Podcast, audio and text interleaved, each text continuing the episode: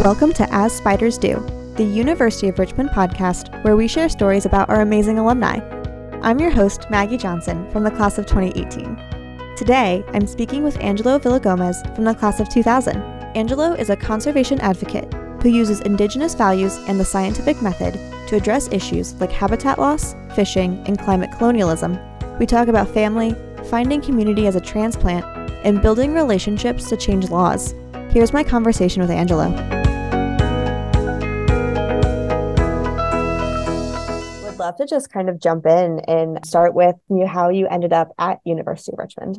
So I applied for early acceptance at University of Richmond in the fall of 1995. I went to high school in Florida. University of Richmond seemed like a great school. You know, I applied to probably 10 schools, including schools in Florida applied to Yale, I applied to Rice, but I just thought Richmond would be a great place to go to school. I was thinking I wanted a great education. I was looking at liberal arts schools and just Richmond was my top choice. Did you always know that you wanted to major in biology or was that something you found? When I first started at Richmond, I really enjoyed AP physics and I, I thought I would make a great physicist.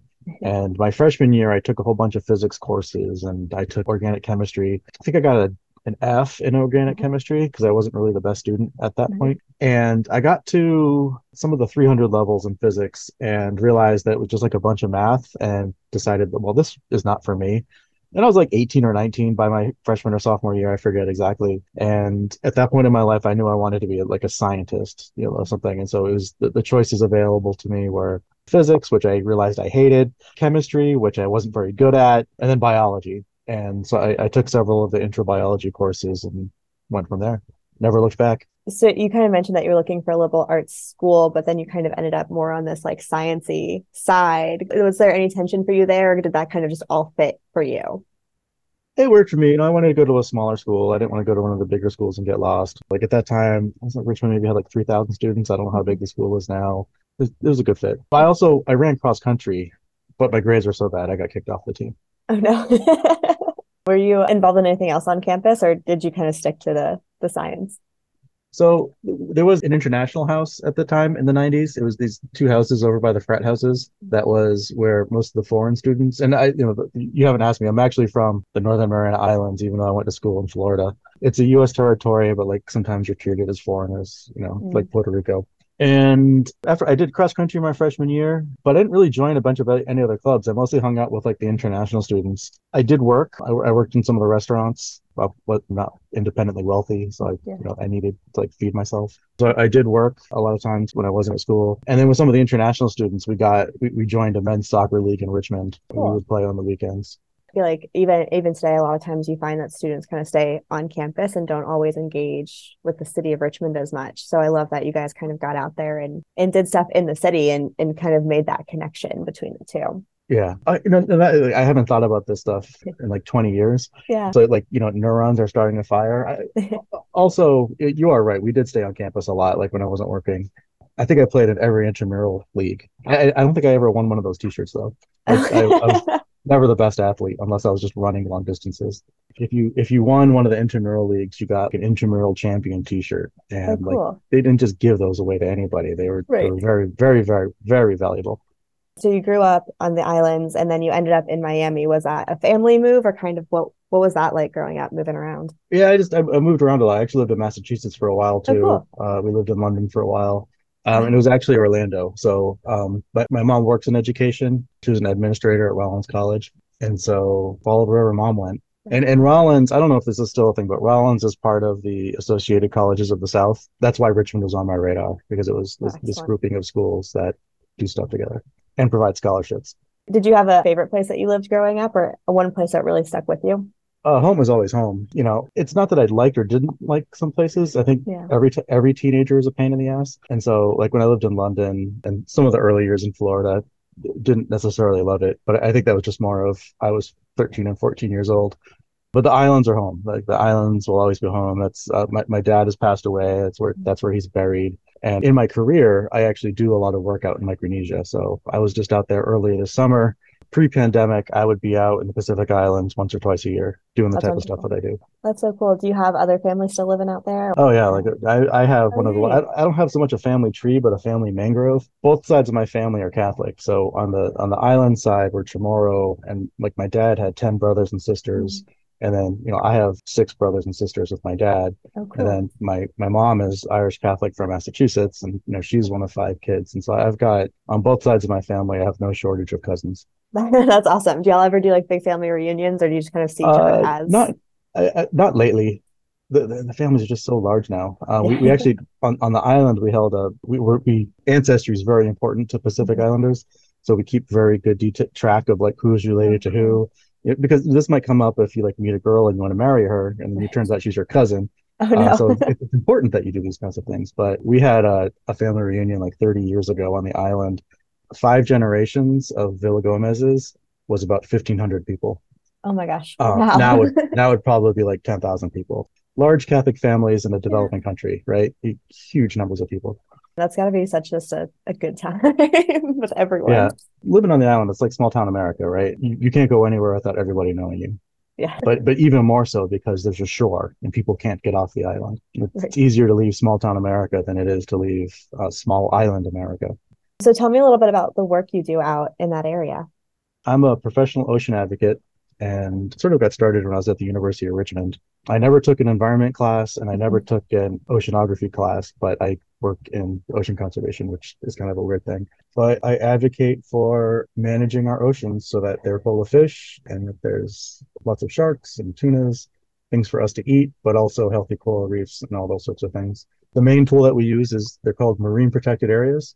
And these are just places in the ocean where we restrict the most harmful human activities, mostly fishing, but also mining and drilling and, dr- and dredging and those sorts of things. And I, I've helped create some of the largest protected areas on the planet. When people think about like the American Pacific, they mostly just think about Hawaii, but there's also American Samoa. There's the Mariana Trench. A lot of people don't know that the Mariana Trench is in American waters. That's Oh, where I'm from, Mariana Mhm. Islands. But there's also a bunch of uninhabited islands that most people only have heard of because of uh, like World War II battles. So like Mhm. Wake Atoll, Kingman and Palmyra Island. And, and these islands are, you know, the, the last unfished wildernesses on the planet because we have what's called an exclusive economic zone. These were designated by President Reagan in 1983. And Wow. even though the islands are just like tiny little dots in the middle of, of the ocean, mm-hmm. US control extends out to 200 miles. So Oh, wow. you've got these big blue circles when you look on a map that are controlled by the United States, and most of them are protected areas these days, thanks to, and this has only really come about like in the last 10, 15 years, thanks to President Bush, President Obama, not so much the last guy, but President Biden is also very interested in managing our oceans. That's really cool. What does your day-to-day work look like? You you know, you walk in, you come into work. What does that look like? So I travel a lot. Oh, fascinating. So as I was coming up in my career, my sort of specialty was I would fly out to islands and I would look at their laws and figure out what needed to be changed in order to protect sharks or to protect tuna or to create a protected area. And then I would work with whoever the decision maker was. And sometimes this was like a president, sometimes it was the Senate, sometimes it was just like an agency staff when we had to change some regulations. And then I would work with them on, on how to make that change. Uh, I'll admit a lot of it was drinking beers. And so like my specialty is like sitting down and drinking beers and talking about fish and talking about fishing, coral reefs and climate change. But, you know, COVID has kind of made things weird. Mhm. That was like in the before times. Back then I probably traveled about half the time. Now I'm in the office 90% of the time. So it's a lot more Zoom calls, a lot more writing. But like any other sort of scientist slash policy expert, I, I spend a lot of time on email, spend a lot of time on Zoom meetings. Yeah, it, it reminds me just kind of that idea of sitting down and having a beer and talking it through. It kind of takes it out of that stuffy, like super academic, like you have to think through it and just you, you see people in their environment and you can kind of see that impact. I have Yeah. to imagine that's a lot more Yeah, I mean, Zoom meetings. passing- Pass, passing laws in the United States has become difficult in the last, Mhm. you know, 10, 20 years because of the partisanship. But that doesn't necessarily exist in other countries. And, you know, a lot of these decisions come down to real people. You know, like Mhm. somebody somebody has to introduce the law into the Congress and they have to have, you know, a, a- a backing or a reason for doing that. And so you, you work with them to, you know, help them feel ready and comfortable to, to submit that law, and then you got to get people to vote for it. So you you do all the things that campaigns do to get people to vote for things. Do you have any particular kind of story or people you worked with that like really stand out that felt really impactful for you? Oh, the absolute best beach I've ever been to is Grace Bay in the Turks and Caicos. It is just the most lovely white sandy beach with like parrotfish and turtles and coral reefs that I've ever been to. The best fishing spot I've ever been to is Christmas Island in the Line Islands of Kiribati. This is a place only has power six hours a day. Oh wow! There's no island-wide power. It's only mm-hmm. your hotel uh, has a generator, mm-hmm. and you only have power as long as the generator is on the airport is only open on Wednesdays. So you, you go, you get there on Wednesday and then you leave on Wednesday. And if they lose your luggage, which they did for one of the people I was with, oh, no. you don't get your luggage because it comes on the same day that you leave. But it's got this lagoon with like the absolute best bone fishing on the planet. And if, you know, the science of fishing is pretty clear. If you don't kill the fish in the ocean, there will be more fish in the ocean. So let, less fishing, more fish. And this big lagoon in the middle of the Pacific Ocean has been unfished for many years because the value that the community gets from American fishermen coming to do recreational fishing vastly exceeds what they could make by eating those same fish. So we we went there and we went fishing inside this lagoon and the fish just jumped in the boat. I mean like you, you almost didn't even have to put a line in the water. I love just kind of that idea of exploring those places where maybe not everyone else gets to go. I think that's really, yeah. really cool. I was working with the government of the Marshall Islands to protect their shark. And the Marshall Islands is famous. There are two famous Hollywood actors who are from okay. the Marshall Islands. Uh, the first one is SpongeBob SquarePants, um, and the second one is Godzilla. Oh, cool. And the U.S. military has a, a big footprint in these islands, and they have a military base called Kwajalein. And like in order to get here, let me just describe it. So you have to fly from Washington D.C. to Houston, Houston to Hawaii, that takes about eight hours from Houston mm-hmm. to Hawaii. Then you have to fly from Hawaii to Majuro, which is another five hours, and then another flight from Majuro to Kwajalein. And then you get off the boat, you get off the plane, and it's a military base. Mm-hmm. And if you've ever seen like Lost and the the Dharma Initiative, this is what this place looks like. It's just it's small town America military base on a wow. coral atoll in the absolute middle of nowhere. And I was there to go shark diving because we were we were trying to protect the country's sharks. And so we had brought about 100 kilograms of raw tuna that that come off some of the tuna boats, and mm-hmm. we took that and we rented a boat and from the military base, and we went outside the reef and we dumped all that tuna and blood and guts in the ocean and waited for about 30 sharks to show up, and then we jumped in the water and we filmed them and took pictures. Oh my gosh! Wow, that's crazy. And I have all I have all my fingers. None of them. That's great. None of, oh, them. all your toes too. like, yeah. That's so cool. That's amazing. That's just I can't even imagine just like jumping in with all the sharks. That's so cool. You know, for these guys who are who are voting yes or no to protect sharks, they're sitting in the legislative building, which is yeah. not the most beautiful place uh, in most of these places. And you want to show them the beauty that they have, like the, the riches that are just meters from their shore. So that's, mm. we wanted to get in the water and actually find some pictures of the sharks that were in their waters. And, and we did. They were there. Yeah. That's so cool. Do you ever get the opportunity to like bring some of those people who are maybe sitting in a legislative office like out with you? Like, kind of what's that power of bringing people with you?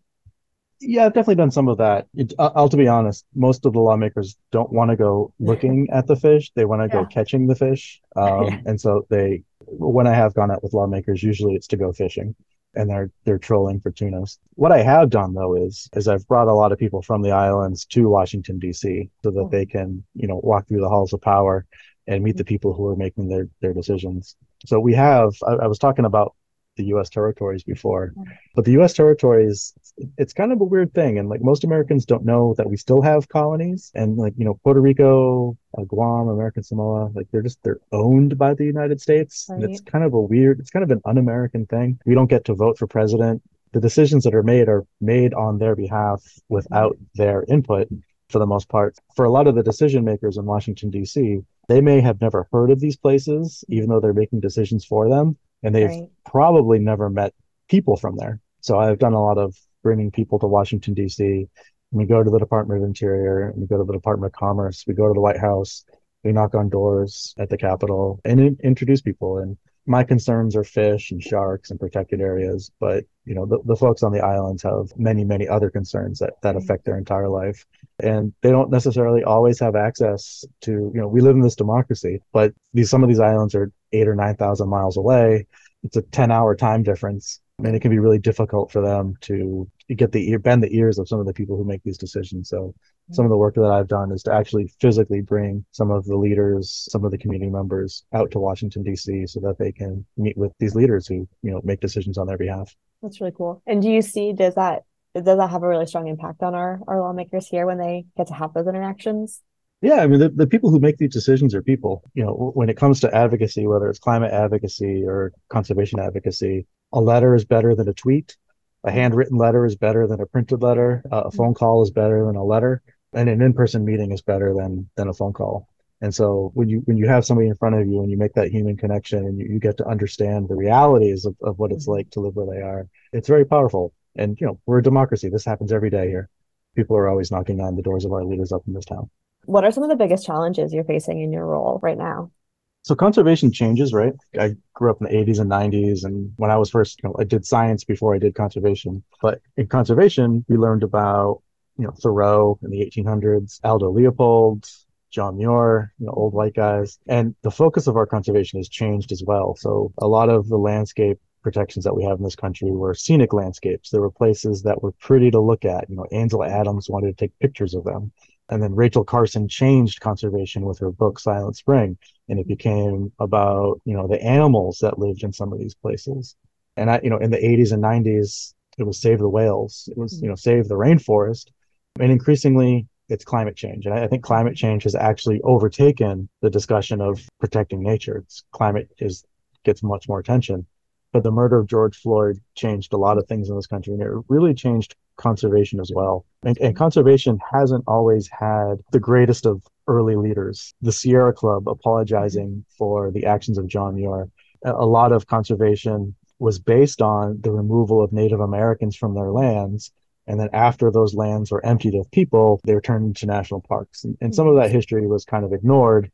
And then post George Floyd, we, we started looking at some of these issues again. Issues of access, you know, like physical access of mm-hmm. being able to go to the beach, but also political access of, you know, who was making these decisions? How are those decisions made? My career kind of changed with the murder of George Floyd. My, I was really a science focused before, and it was about, you know, how do you we made arguments of for like protect this many fish, we'll protect these many sharks.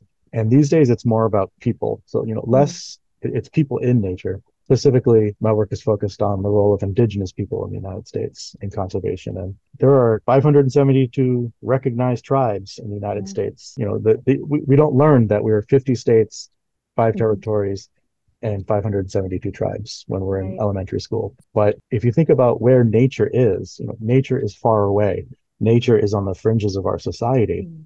Well, who lives in those places?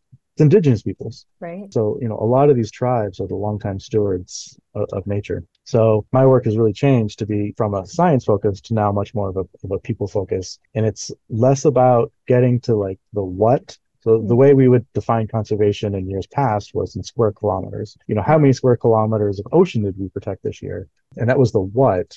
And these days, it's more about the who and the how than, oh, cool. than that what. That's so fascinating. Can you give me kind of an example of the who and the what, like some of the works you're doing, any of the projects you're working on now that you're able to share? Yeah, so the Pacific Islands again, mm-hmm. 99.5% of our marine reserves, and, and marine reserves are the, the strongest type of protected area. They restrict all fishing. Mm. It's like a no take protected area. It's okay. just for nature. Yeah. 99.5% of the protected areas in the US are in the Pacific Islands. Oh, cool. And so, you know, 15 years ago, the theory of change was we would find places where there's not a lot of fishing, where there's not a lot of economic activity, and we would we would ban fishing. Mm-hmm. And that's created a lot of anger on behalf of the people who own those areas traditionally because they're not allowed to vote for the people who make those decisions. And right. some of these decisions are permanent. And so the tool that we used back then and, and, continue to use is the Antiquities Act, where a president has the ability to use executive authority. And I think the way it's changed since then is the bar to use the Antiquities Act is even higher mm. than it was before. Yeah. And it, you have to have a much deeper level of engagement with the, the people who live in these communities before that that action takes place. And like I know the Biden administration just announced a new policy of working with Native Hawaiians, where all these all decisions that will affect Native Hawaiians, there has to be a consultation with the government agency where Native Hawaiians are represented. And that that's a change. And I think it's a good change. I'd like to see something happen with the territories as well, because yeah. there there are American Samoans and Chamorros and Refaluwasch and all these other Micronesian groups who are living in the U.S. territories who deserve the same level of consultation. Again, on the ocean space, I think there's also sort of a turn towards ocean policies that have more inclusion, more engagement with communities. Yeah. And one of them is the National Marine Sanctuaries Program. There's all these different types of protected areas in our country. There's you know, national forests, national parks, national wildlife refuges. Mm-hmm.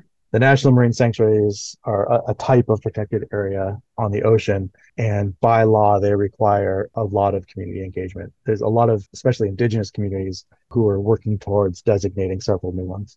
That's so cool. I love that it has become people focused and that people who are directly impacted are being consulted as they really should be. We don't often consider like who carries the burden of nature right. and where are these protected areas going to be created and who are the people that have to be the ones to sacrifice because these places are fished, these places are hunted. Right. They also want to build condos and movie theaters and, and, factories and sorts of things, grazing land. And so I, I think as the conservation movement grows, where greater realization is being given to the people that live in these places, and we might and we might have different outcomes.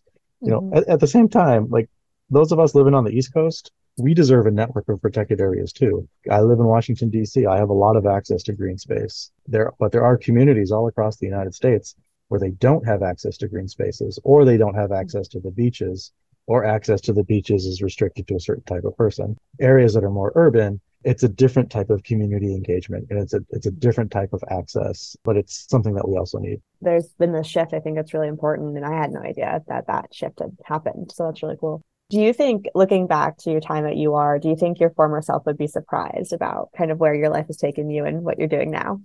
So my career didn't really exist 20 years ago. That's the thing. And when I was at Richmond, the thing that I learned to do was I learned how to read a science paper. I learned how to write a science paper, even though I was a terrible student. I, I actually think I was probably the worst science student the University of Richmond has ever produced. My GPA, I think it was like 2.0001 and I think the minimum to graduate was like two. So even though I was a terrible student, some of it did sink in. I had a good science background. So even though I'm not, I don't have a PhD, I don't have a master's degree, but I still write science papers these days, you know, 20 years later. But I don't think my career existed 20 years ago. And so, like, if anything, Richmond prepared me to work in a career that didn't exist yet. Yeah, basically what I do is like I just go around and I tell people to like kill fewer fish. That's my job, but things like how to organize a legislature to pass a law, I, I don't think those things are taught in colleges. You kind of have to learn them on the job. But I'm not a scientist, but I do science. So I, I, I, guess the uh, the younger Angelo didn't realize how lazy he was, and so he might look at this older Angelo and be like, "Oh yeah, that's not surprising."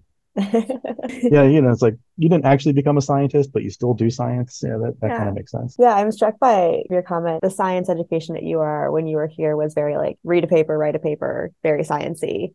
And like if that wasn't your strong suit, like maybe you are exactly kind of what you're supposed to be because you're not doing eh, you know exactly what you are was training yeah. you to do. but they were help they were helpful skills. Excellent.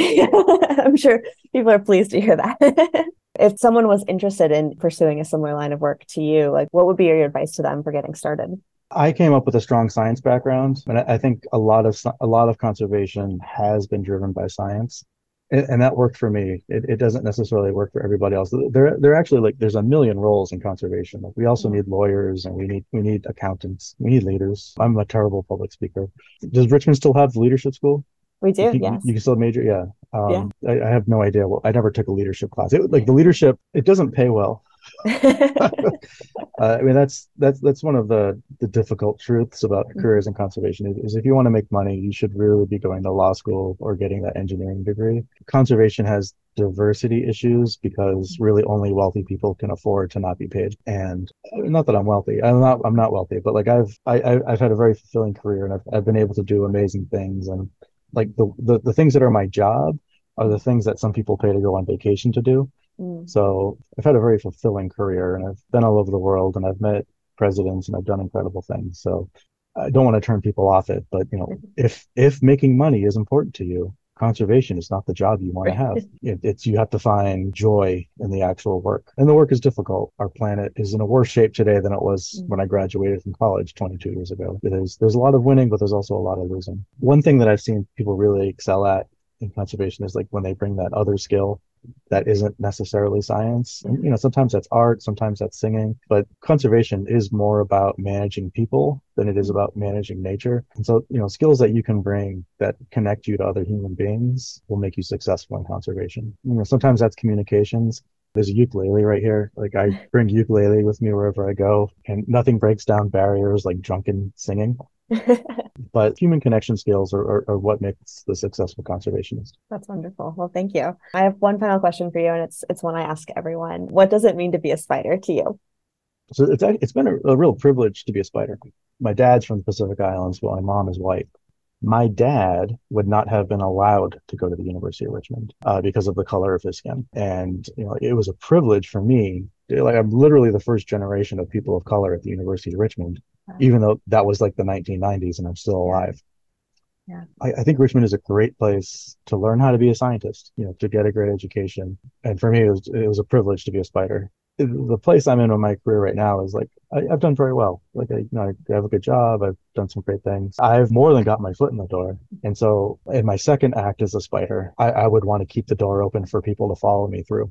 And so I, I've seen those changes at Richmond. Students now can the boys used to live on one side and the girls lived on the other side. Yeah. And like the, the school in the 90s, it was like 95% white and we had a football team and a basketball team where all the guys were black. And so like it was it was a very elite white space. That can be difficult if you're not an elite white person. Even even for like, you know, white kids who aren't wealthy, like it, it, can be it can be a difficult place to navigate. But I read my magazines I, you know, I think the winds of change have, have come to Richmond and I think that's a good thing. It'll it'll make the school a better place, and it'll, it'll give kids a better education in the long run, even if it's difficult.